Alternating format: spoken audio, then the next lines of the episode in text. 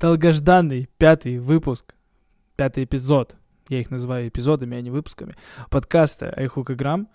Я помню, что в предыдущем подкасте я обещал записывать выпуски каждую неделю, но у меня ни хрена не получилось.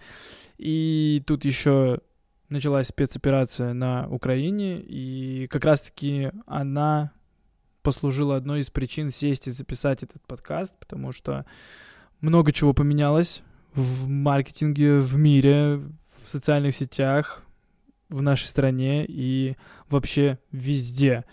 Поэтому сегодня поговорим про социальные сети, поговорим про какое количество выставок теперь нас ожидает в 2023 году и далее. И в связи с тем, что COVID-19 официально заблокирован в России, кальянным начали давать зеленый свет и наконец-то стали снимать ограничения. Первая, конечно же, самая насущная проблема — это блокировки Роскомнадзором социальных сетей, больших и крупных социальных сетей, какие-то социальные сети. А, ТикТок у нас не признан экстремистской организацией. ТикТок просто запретил э, российским пользователям выкладывать э, видео. Очень много есть всяких лайфхаков, э, как выкладывать видео через VPN, через какие-то сторонние программы и все тому подобное.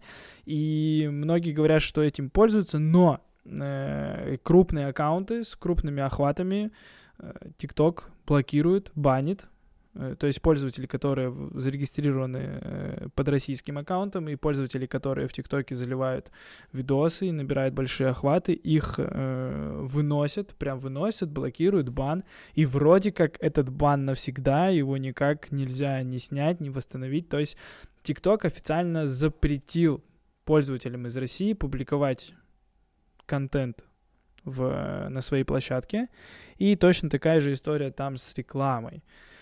Последний год очень многие блогеры стали делать э, акцент на ТикТоке, и теперь вот лиши, лишились такого ресурса.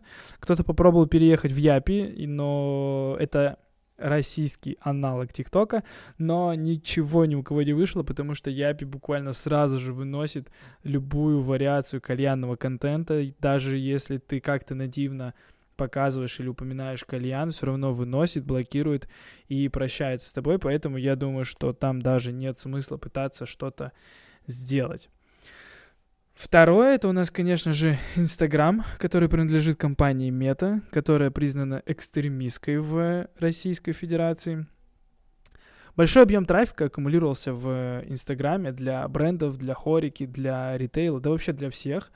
И я очень долго э, пытался не резюмировать этот э, поток информации, потому что мне казалось, что все-таки что-то вернется, что-то поменяется. Но вот мы живем уже с заблокированным Инстаграмом два месяца. И очень странная вообще произошла история, э, как будто бы вот те 80 миллионов людей... А, кстати, э, касаемо статистики Инстаграма сейчас, э, статистика в Инстаграме сейчас упала практически в 9 раз. То есть если раньше активных пользователей из России было 80 там с чем-то миллионов, сейчас этот показатель упал до 30 миллионов, и среднее время просмотра с 9 минут до 3 минут упало, что странно, потому что, например, я включаю вечером VPN, ложусь в кровать и начинаю смотреть все истории, все посты, пока меня хватает. И что произошло с трафиком, с людьми? Э, как будто бы многим впадлу то есть первые дни все кричали, что да будем пользоваться VPN, но в дистанции это показало, что нет. Мало людей будет пользоваться VPN, потому что, ну, это дрочь. Дрочь, то есть тебе нужно включить его, выключить. У кого-то он бесплатный, у кого-то платный, он постоянно сжирает трафик, за него надо платить и все тому подобное. И грустно, конечно, грустно, но больше всего меня напугало то, что такой объем трафика упал, и он никуда не пришел. Он не пришел ни в Телеграм, он не пришел ни во ВКонтакте. Это вообще очень что-то странное, и мы с командой выдвинули теорию о том, что как будто бы Инстаграм очень долго напихивал нам вот э, этот образ жизни, что мы должны потреблять контент в Инстаграме, и вот он ушел, его не стало у большей части людей, и как будто бы ничего не поменялось. Как будто бы ничего не поменялось, а бренды сейчас э, переживают и страдают о том, что ну, у кого-то были очень большие аккаунты в Инстаграме, там по 10, 15, 20 тысяч подписчиков, и там падает статистика, а никто не раскачивал никакие альтернативные платформы. Это говорит лишь еще раз о том, что в нашей стране нужно быть готовым ко всему, придумывать себе какие-то э, альтернативные пути отхода, альтернативные пути коммуникации с э, аудиторией. И мониторил я, ну, что у нас осталось? У нас осталось ВКонтакте, у нас остался Телеграм. Очень много брендов гнали трафик по какой-то причине в Телеграм. Хотя Телеграм — это такая площадка, в которой в разы сложнее коммуницировать с аудиторией, там нет умной ленты, там, блин, да дофига нет инструментов, то есть в Telegram ты заходишь конкретно, открываешь и читаешь э, только то, что тебе нравится, и я вообще за последние там недели-две отписался от сотни телеграм-каналов, э, потому что, и там были как раз такие кальянные бренды в подавляющем большинстве, потому что это невозможно, никто не пытается делать что-то креативное, вообще просто отвратительно. То есть э, люди взяли манеру инстаграмную, переложили ее на телеграм, хотя телеграм это больше же текстовая история.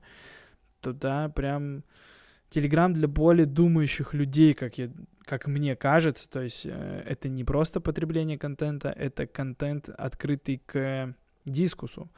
То есть вы можете посмотреть у многих блогеров, которые успели переехать в Телеграм, что там обсуждение в разы лучше, появляются и в разы лучше работают, чем в том же Инстаграме.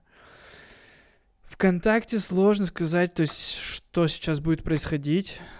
На той неделе VK Group э, заявили о том, что из-за санкций они не могут э, купить новые сервера, так как к ним пришел большой прилив трафика но они попросили у правительства поддержки при покупке серверов, то есть, видимо, какие-то окольные пути или еще какие-то, не очень вдавался в подробности, но интересно, что вообще со всем этим будет дальше.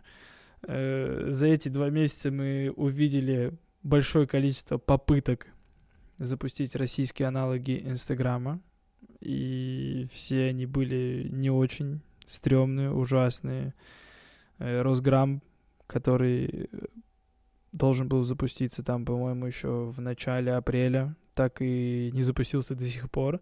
А буквально там позавчера я видел, что они продают э, никнеймы, то есть юзернеймы. Вы можете купить юзернеймы там от э, 10 тысяч рублей, по-моему, и выше. То есть если вы хотите занять мой юзернейм iHookAgram в социальной сети Росграм, можете потратить 10 тысяч рублей. А вообще, мне кажется, это как домен-хантеры, которые выкупают э, домены, и потом популярные домены, и потом продают их компаниям. Возможно, кто-то может пойти и выкупить все имена, все юзернеймы брендов, кальянных брендов, а потом продавать их этим самым брендом. В общем, история с социальными сетями, э, мне кажется, уже начинает устаканиваться. Э, непонятно, что непонятно, что будет, что нас еще ждет. Возможно, нас ждут еще какие-то блокировки, какие-то ограничения. Но, по-моему, уже заблокировано все, что можно. И, да и все, что уже и нельзя. Вот. Хотя э, последнюю неделю я наблюдаю, что в Инстаграме вроде как потихонечку начинают возвращаться охваты. То есть если после блокировки они упали там на 30-40%, сейчас они потихонечку на 5-8% в неделю начинают возвращаться. Или просто э, люди, так же, как и я, стали юзать э, Инстаграм, то есть вечером включают VPN и залипают в него как телевизор. Следующая новость — это Hookah Club Show в регионах. Теперь нас ждет 4 выставки. Э, здесь есть плюсы и минусы. Э, во-первых, э, региональных, ну, я так понимаю, что будет три региональных Club Show. Это Новосибирск, это Казань, это Краснодар. Они все будут по одному дню. Города, как мне кажется, подобраны крайне удачно. Новосибирск — курибельный город. Казань, мне кажется, вообще самый курящий город по количеству людей на именно курящих людей на душу населения. И Краснодар — это мекка кальяностроения в России. Как вы знаете, очень большинство брендов э, кальянов вышло как раз-таки из Краснодара. В Краснодаре, скорее всего, еще будет какой-нибудь прокачаем. Я думаю, что команда Саши Nuahule, Nua Group, э, конечно же, впишется в эту историю. Скорее всего, там будет какая-то еще образовательная история. Все ивенты будут проходить э, по одному дню. Это, скорее всего, будет как раз-таки B2C история. Я вообще ждал, что в этом году к этому прибегнут непосредственно сами бренды. Сами бренды начнут э, ездить в регионы, устраивать большие тусовки. Но вот Ася опередила всех, как всегда а может быть и не всех. Но, тем не менее, э, это круто, это классно, и главная эта задача здесь заключается в том, что какие здесь плюсы, точнее, давайте так. Э, плюсы. Э, раньше, чтобы поехать на Hookah Club Show в мае, в, или когда у нас, по-моему, в этом году в марте был Hookah Club Show. Чтобы поехать э, на Hookah Club Show, тебе нужно потратить э, 30-40 тысяч рублей, если ты живешь где-то в радиусе тысячи километров от Санкт-Петербурга. Если вы живете дальше, то можно закладывать смело все 50-60 тысяч. И это достаточно дорого. Это больше даже средней зарплаты в большинстве регионов. И чтобы потратить такие деньги, ну, не знаю, надо очень сильно любить кальяны, чтобы э, весь оставшийся месяц потом хуй без соли доедать. И это классно. Это классно, потому что у брендов очень слабое присутствие в регионах. Я думаю, что очень многие бренды будут участвовать в этом. И здесь главная эта задача как раз-таки будет в привлечении людей. Непонятно пока сколько, сколько будут стоить билеты, непонятно пока сколько будут стоить стенды. Площадки достаточно большие. Там, вот, например, в Новосибирске 7 тысяч квадратных метров, в Казани 10 тысяч квадратных метров – в Краснодаре не написано, сколько квадратных метров, написано, что Экспоград Юг. Наверное, тоже большая площадка, вроде как это новая, не так давно построенная площадка. Какие здесь минусы? Это бюджеты, конечно же. То есть, э, если раньше нужно было закладывать там 2-3 выставки для год, ну, на один год, то есть, если раньше мы ехали там на Hookah Club Show, тратили некое количество миллионов. Мы ехали на JC Fest, тратили некое количество миллионов. И некоторые бренды еще участвовали в каких-то региональных тусовках, типа Волга Феста в Казани, Hookah Open Air а в Нижнем Новгороде или Суровый Фест в Екатеринбурге. И вроде бы как, ну, были эти бюджеты на три выставки, есть четкое понимание, что вы от них ждете. И сейчас тебе нужно закладывать как минимум на 5 5 выставок, но, скорее всего, больше э, Волга Феста там и Hookah Open Air а и Суровый Фест их, наверное, больше не будет, потому что Hookah Club Show по факту закроют эту историю. Вот. Будет угарно, если Антон говорит, то есть, э, чтобы вы понимали, э, Hookah Club Show региональный, там Новосибирск это 10 сентября, Казань это 10 декабря, Краснодар 11 марта, а на месте Антона Гайворонского я бы запустил э, вторую волну, это летняя GC в этих же регионах, только все, как всегда, бухаем, веселимся, и это просто тусовка. Еще, конечно же, минус здесь заключается в том, что очень непонятно, как это будет все организовано, непонятно, как они будут привлекать людей в регионах, потому что одно дело привлечь на одну площадку 10 тысяч людей там со всей России, другое дело привлечь там хотя бы 2-3 тысячи в одном регионе, пусть там еще и из близлежащих будут ехать, тут, скорее всего, возникнет проблема не в привлечении экспонентов, а как раз-таки в привлечении людей. Но посмотрим, 10 э, сентября это уже, блин, э, очень скоро, хотя май, вот-вот только начался. Посмотрим, это достаточно интересно, и я надеюсь, что у ребят все получится, не будет срывов, переносов и каких-то проблем с согласованием или еще с чем-либо, как это было на последнем Hook Club Show. Да и как бы теперь, я думаю, что вообще никаких срывов и переносов не будет в нынешней ситуации. И это классно, мне эта идея нравится, все, что меня пугает, это то, что нужно переверстывать бюджеты и закладывать эту историю. Но самое интересное то, что вроде бы как уже на крупные бренды как раз-таки вроде бы как начинают отказываться от выставок, потому что на Джон Кальяна Фест некое количество крупных брендов уже не едет. Не значит ли это, что закат выставок потихонечку начинается. И, возможно, именно поэтому э, Ася решила э, запускать региональные истории, потому что региональные тусовки э, брендам все еще нужны и все еще важнее, чем устраивать, чем участвовать в таких вот больших и глобальных. Посмотрим, посмотрим, очень интересно. Я думаю, что у ребят все получится.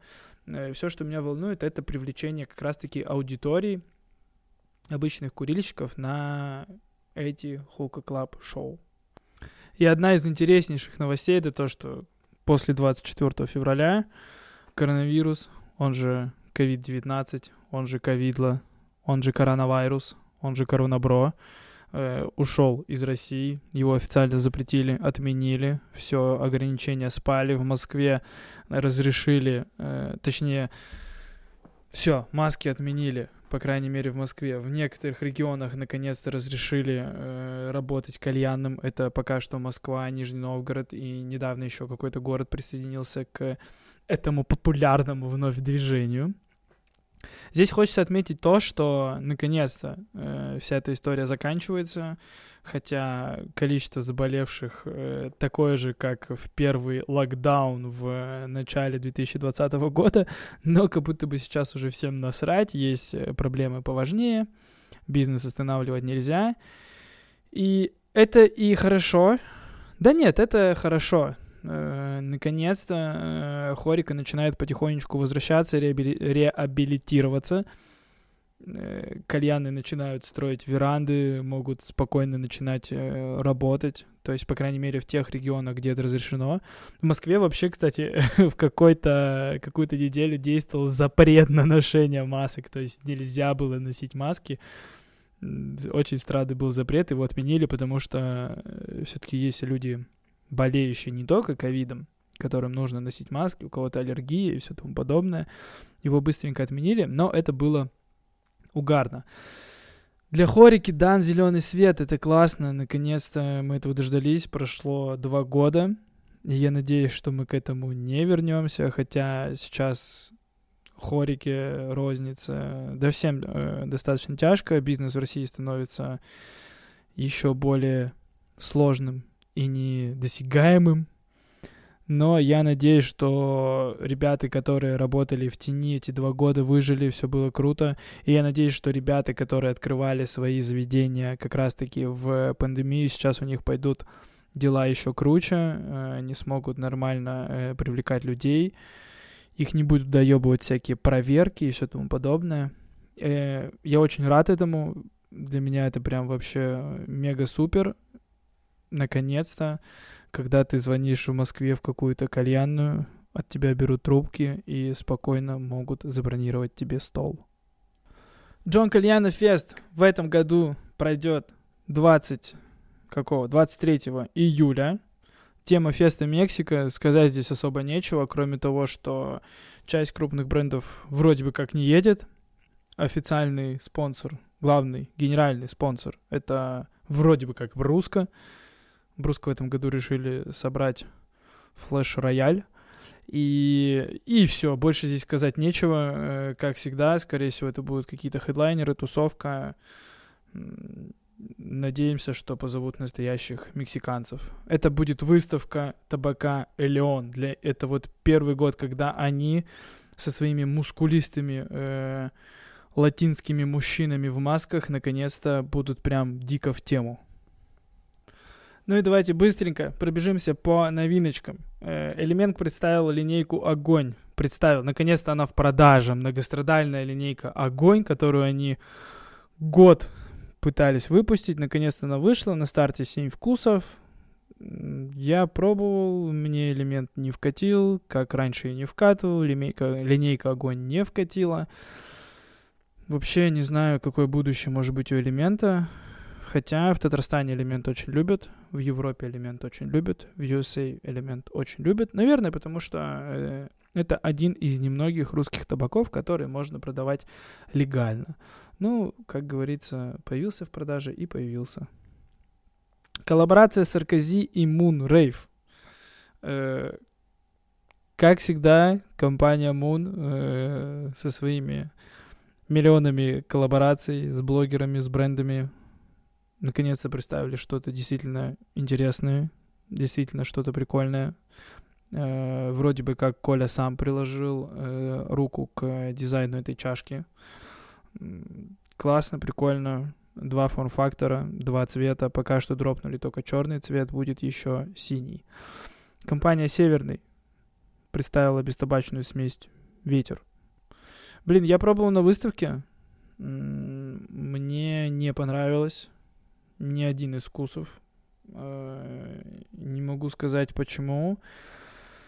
Но что-то не так. Вообще в такую бестабачную смесь от северного я больше закладываю маркетинговую историю, скорее всего. Скорее всего, это продукт, созданный под продажи на Wildberries Озоне и где-то э, в торговых точках без э, честного знака. Не знаю, сложно сейчас вообще спрогнозировать, что будет с бестабачными смесями. Бонч и Облако. Блин, Бонч э, выпустили коллаборационную историю с э, Облаком. Там своя чашка, свой, э, свой вкус. И это вкус яблока, как утверждает э, ребята из Бонч и Облака, что яблоко по сей день является одним из самых популярных вкусов популярных, возможно, где-то в Арабских Эмиратах, но явно не в России. Мне кажется, в России сейчас яблоко курит разве что Антон Гайворонский. Э, эксклюзивный аромат 5000 чаш, 5000 баночек. РРЦ Бонч 1200, РРЦ чаши 1050. Чашка прикольна тем, что у нее на месте вулкана, то есть за прообраз взято облако Flow, но вместо вот этой пупырки который находится в облаке Flow, лежит э, листочек, похожий на анис. Прикольно сделано, вроде бы ничего особенного, но в то же время прикольно. Вообще коллаборация уже потихонечку начинает надоедать, особенно коллаборации между брендом и табаком, э, между брендом чашек и табаком. Ждем что-нибудь новенькое. Новый вкус хулиган Бу прикольно, классно, попробовал, покурил э, яблоко и гранат. Очень долго э, отказывался курить, потому что яблоко вообще не люблю. Но потом попробовал. Вообще какой-то тренд на яблоки э, в этом месяце. Э, два, два бренда дропают яблоки. Может быть, это и правда популярный вкус. И в России тоже. Новый вкус от Северного. Лесная фантазия. Миксы свежих лесных ягод. Ну, ничего особенного. 5 новых вкусов эндорфин. Для меня эндорфин вообще вылетел как-то из моего поля зрения. Изначально к нему было приковано мое внимание, а сейчас... Э, сейчас все. И я наконец-то попробовал искру. Она вроде как стала появляться в магазинах. Искра достаточно такой типа э, не нашумевший продукт, но типа на него очень многие делали большую ставку, но мне не понравилось, потому что ну, ты, как я скажу за себя, не скажу за остальных, я, ты куришь 5-10 минут, а Ромка отъебывает, и вроде бы дальше просто куришь табачку, как будто бы Колян курился уже до тебя минут 40, и ничего особенного. И последняя новиночка, которую я отметил, это Альфа Хука презентует новый кальядный бренд Миша. Альфа заебалась клепать свои иксы, менять на них дизайн и выпустила палку за 4 490. Вполне себе подъемная цена, 10 цветов, э, это не просто палка, она вроде бы как с, какой, с какой-то вставкой. Э, прикольно на блюдце приделан брелок мишки. Неизвестно, как быстро он отъебнет. Но, тем не менее, э, ребята наконец-то предложили что-то новое рынку.